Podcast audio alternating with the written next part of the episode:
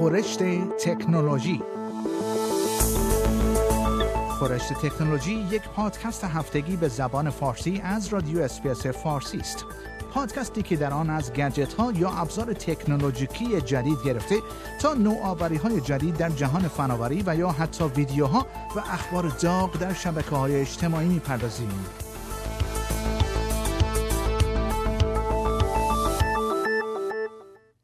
iOS 11.3 و ویژگی های جدید از جمله ویژگی مربوط به سلامت باتری این عنوان نخستین خبر خورشت تکنولوژی این هفته است شرکت اپل در روز پنجشنبه سیستم عامل خود را به نسخه iOS 11.3 به روز رسانی کرد. شاید یکی از قابل توجه ترین تغییرات در نسخه جدید iOS 11.3 را باید اضافه کردن یک ویژگی جدید نامید که به واسطه آن کاربر خواهد توانست ویژگی جنجال برانگیز کند کننده گوشی را موسوم به Slow Down Feature غیر فعال کند. ویژگی دیگری که در نسخه به روز رسانی شده اپل باید به آن اشاره کرد دسترسی به اطلاعاتی درباره میزان سلامت باتری گوشی کاربر است. به گونه ای که او می‌تواند به راحتی متوجه شود که آیا باتری گوشی موبایلش نیاز به سرویس دارد یا خیر. پس از نصب این به روز رسانی شما می توانید به قسمت Settings و سپس باتری و سپس Battery Health بروید تا ببینید که آیا ویژگی کند کننده سرعت و عملکرد گوشی موبایلتان به ویژه در مدل های آیفون 6, 6 Plus، SE, 6S, 6S Plus، 7 و 7 پلاس فعال شده است یا خیر. و البته اگر بخواهید می توانید این ویژگی را غیر فعال کنید. شرکت اپل در اوایل سال جاری گفته بود در نظر دارد ویژگی سلامت باتری را به نسخه های بعدی سیستم عامل خود اضافه کند. این ویژگی پس از آن به سیستم عامل گوشی های آیفون اضافه می شود که اپل سرعت CPU گوشی های آیفون را بدون اطلاع کاربران آن به صورت عمدی پایین آورد. این اتفاق در واقع به عنوان بخشی از سیستم به روز رسانی شده iOS 10.2.1 در ژانویه سال 2017 رخ داد و اکنون این ویژگی جدید که اپل از آن با عبارت Power Management Feature نام می‌برد برای اطمینان از آن ارائه شده تا باتری های کهنه یا قدیمی گوشی های اپل بتوانند بدون اشکال با سیستم های عامل جدید این گوشی ها کار کنند. از سوی دیگر در نسخ جدید و به روز رسانی شده جدید اپل در بخش حریم خصوصی هم یک آیکون جدید به شکل دو نفر که در حال دست دادن هستند اضافه شده است. این آیکون هر بار که اپل می‌خواهد از کاربر بخواهد تا به اطلاعات شخصیش دسترسی پیدا کند آشکار می شود همچنین ویژگی دیگری به عنوان سوابق بهداشتی و سوابق مربوط به سلامتی موسوم به Health Records Feature نیز در اپ Health اضافه شده است. این ویژگی به بیماران از بیش از چهل سیستم بهداشتی در ایالات متحده آمریکا اجازه خواهد داد تا به سوابق پزشکی خود از طریق آیفون خود دسترسی پیدا کنند. و خبر دیگر تسلا تایید کرده است که ویژگی هدایت خودکار در هنگام تصادف مرگبار اخیر فعال بوده است. ویژگی موسوم به اتوپایلت یا هدایت خودکار هنوز فاصله بسیاری برای ادغام شدن با سیستم های رانندگی خودران که در آن نیازی به دست داشتن انسان نیست دارند.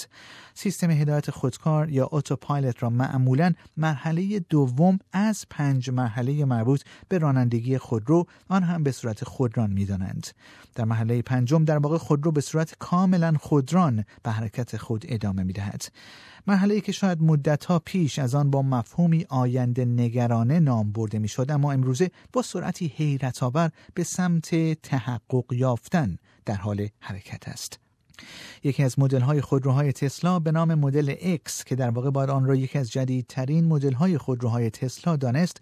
در روز 23 مارچ با یکی از موانع موجود در یک بزرگراه در ایالات متحده آمریکا برخورد کرده و آتش گرفت. راننده این خودرو یک فرد 38 ساله به نام وی هوانگ مهندس شاغل در شرکت اپل معرفی شد.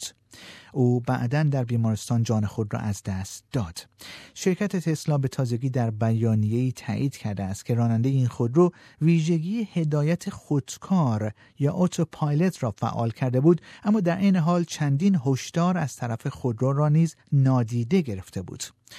تسلا در این بیانیه اعلام کرده است در لحظه قبل از این تصادف ویژگی اتوپایلوت فعال بوده است. راننده هشدار بصری و صوتی در رابطه با آنکه باید کنترل خودرو را به دست بگیرد دریافت کرده بود. اما سیستم داخل خودرو دست راننده بر روی فرمان را تا 6 ثانیه قبل از تصادف شناسایی نکرده بود.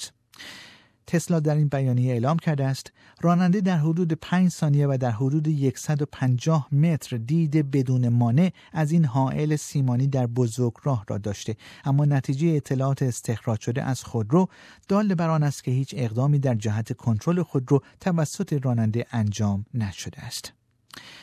شرکت تسلا 15 سال پیش توسط ایلان ماسک پای گذاری شده است. و خبر بعد پلیس در ایالت کوینزلند در استرالیا به سلاحهای ضد پهباد مجهز خواهد شد. همزمان با آغاز بازی های کامنولث در ایالت کوینزلند در استرالیا پلیس در این ایالت نیز قرار است از یک فناوری جدید که از آن در جنگ علیه گروه موسوم به دولت اسلامی یا داعش در خاور میانه استفاده می‌شد استفاده کند بر اساس گزارش ها پلیس در خلال این مسابقات که قرار است از روز چهارشنبه چهارم اپریل تا یکشنبه پانزدهم اپریل در شهر گولد کوست در ایالت کوینزلند برگزار شود مجهز به سلاحهای ویژه‌ای خواهد شد که مخصوص شلیک به پهپادها در آسمان هستند این سلاحهای ویژه توسط یک شرکت امنیتی مستقر در سیدنی به نام درون شیلد تولید می شوند. در این سلاح به جای استفاده از گلوله از فناوری های بسیار پیشرفته برای غیر فعال کردن پهپاد و فرود آوردن آن از طریق قطع ارتباط بین آن و اپراتورش استفاده می شود. بر اساس گزارش ها این سلاح های تکنولوژیک می توانند پهپادها را در شعاع دو کیلومتری هدف قرار داده و در انتشار هر نوع فیلم ویدیویی که آنها در حال گرفتن آن هستند اختلال ایجاد کنند. در همین راستا پیتر جیمز ریاست شرکت DroneShield به وبسایت گولد کوست بولتن گفت این سلاح کنترل جی پی اس را به دست خواهد گرفت و یا آن را قطع می کند بگونه‌ای که این پهپاد نمی تواند بفهمد در کجا قرار دارد و یا آنکه با در دست گرفتن کنترل جی پی اس این پهپاد را به همان جایی خواهد فرستاد که از آن آمده است. بر اساس گزارش ها شرکت درون شیلد بیش از دوازده ماه است که با پلیس ایالت کوینزلند در خصوص نحوی استفاده و مدیریت این های ضد پهپاد همکاری می کند و گفتن است از ابزارهای مشابهی نیز برای محافظت از برخی از رخدادهای ورزشی در ایالات متحده آمریکا. از جمله مسابقات قهرمانی آین من در سال 2017 در هاوایی و نیز ماراتون بوستون استفاده شده است. شرکت DroneShield می‌گوید از این فناوری در خاورمیانه و در نبرد علیه گروه خودخوانده دولت اسلامی یا داعش استفاده شده است. این پادکست رادیو SBS بود برای کسب اطلاعات بیشتر از وبسایت sbs.com.au دیدن کرده و یا اپ SBS رادیو را دانلود کنید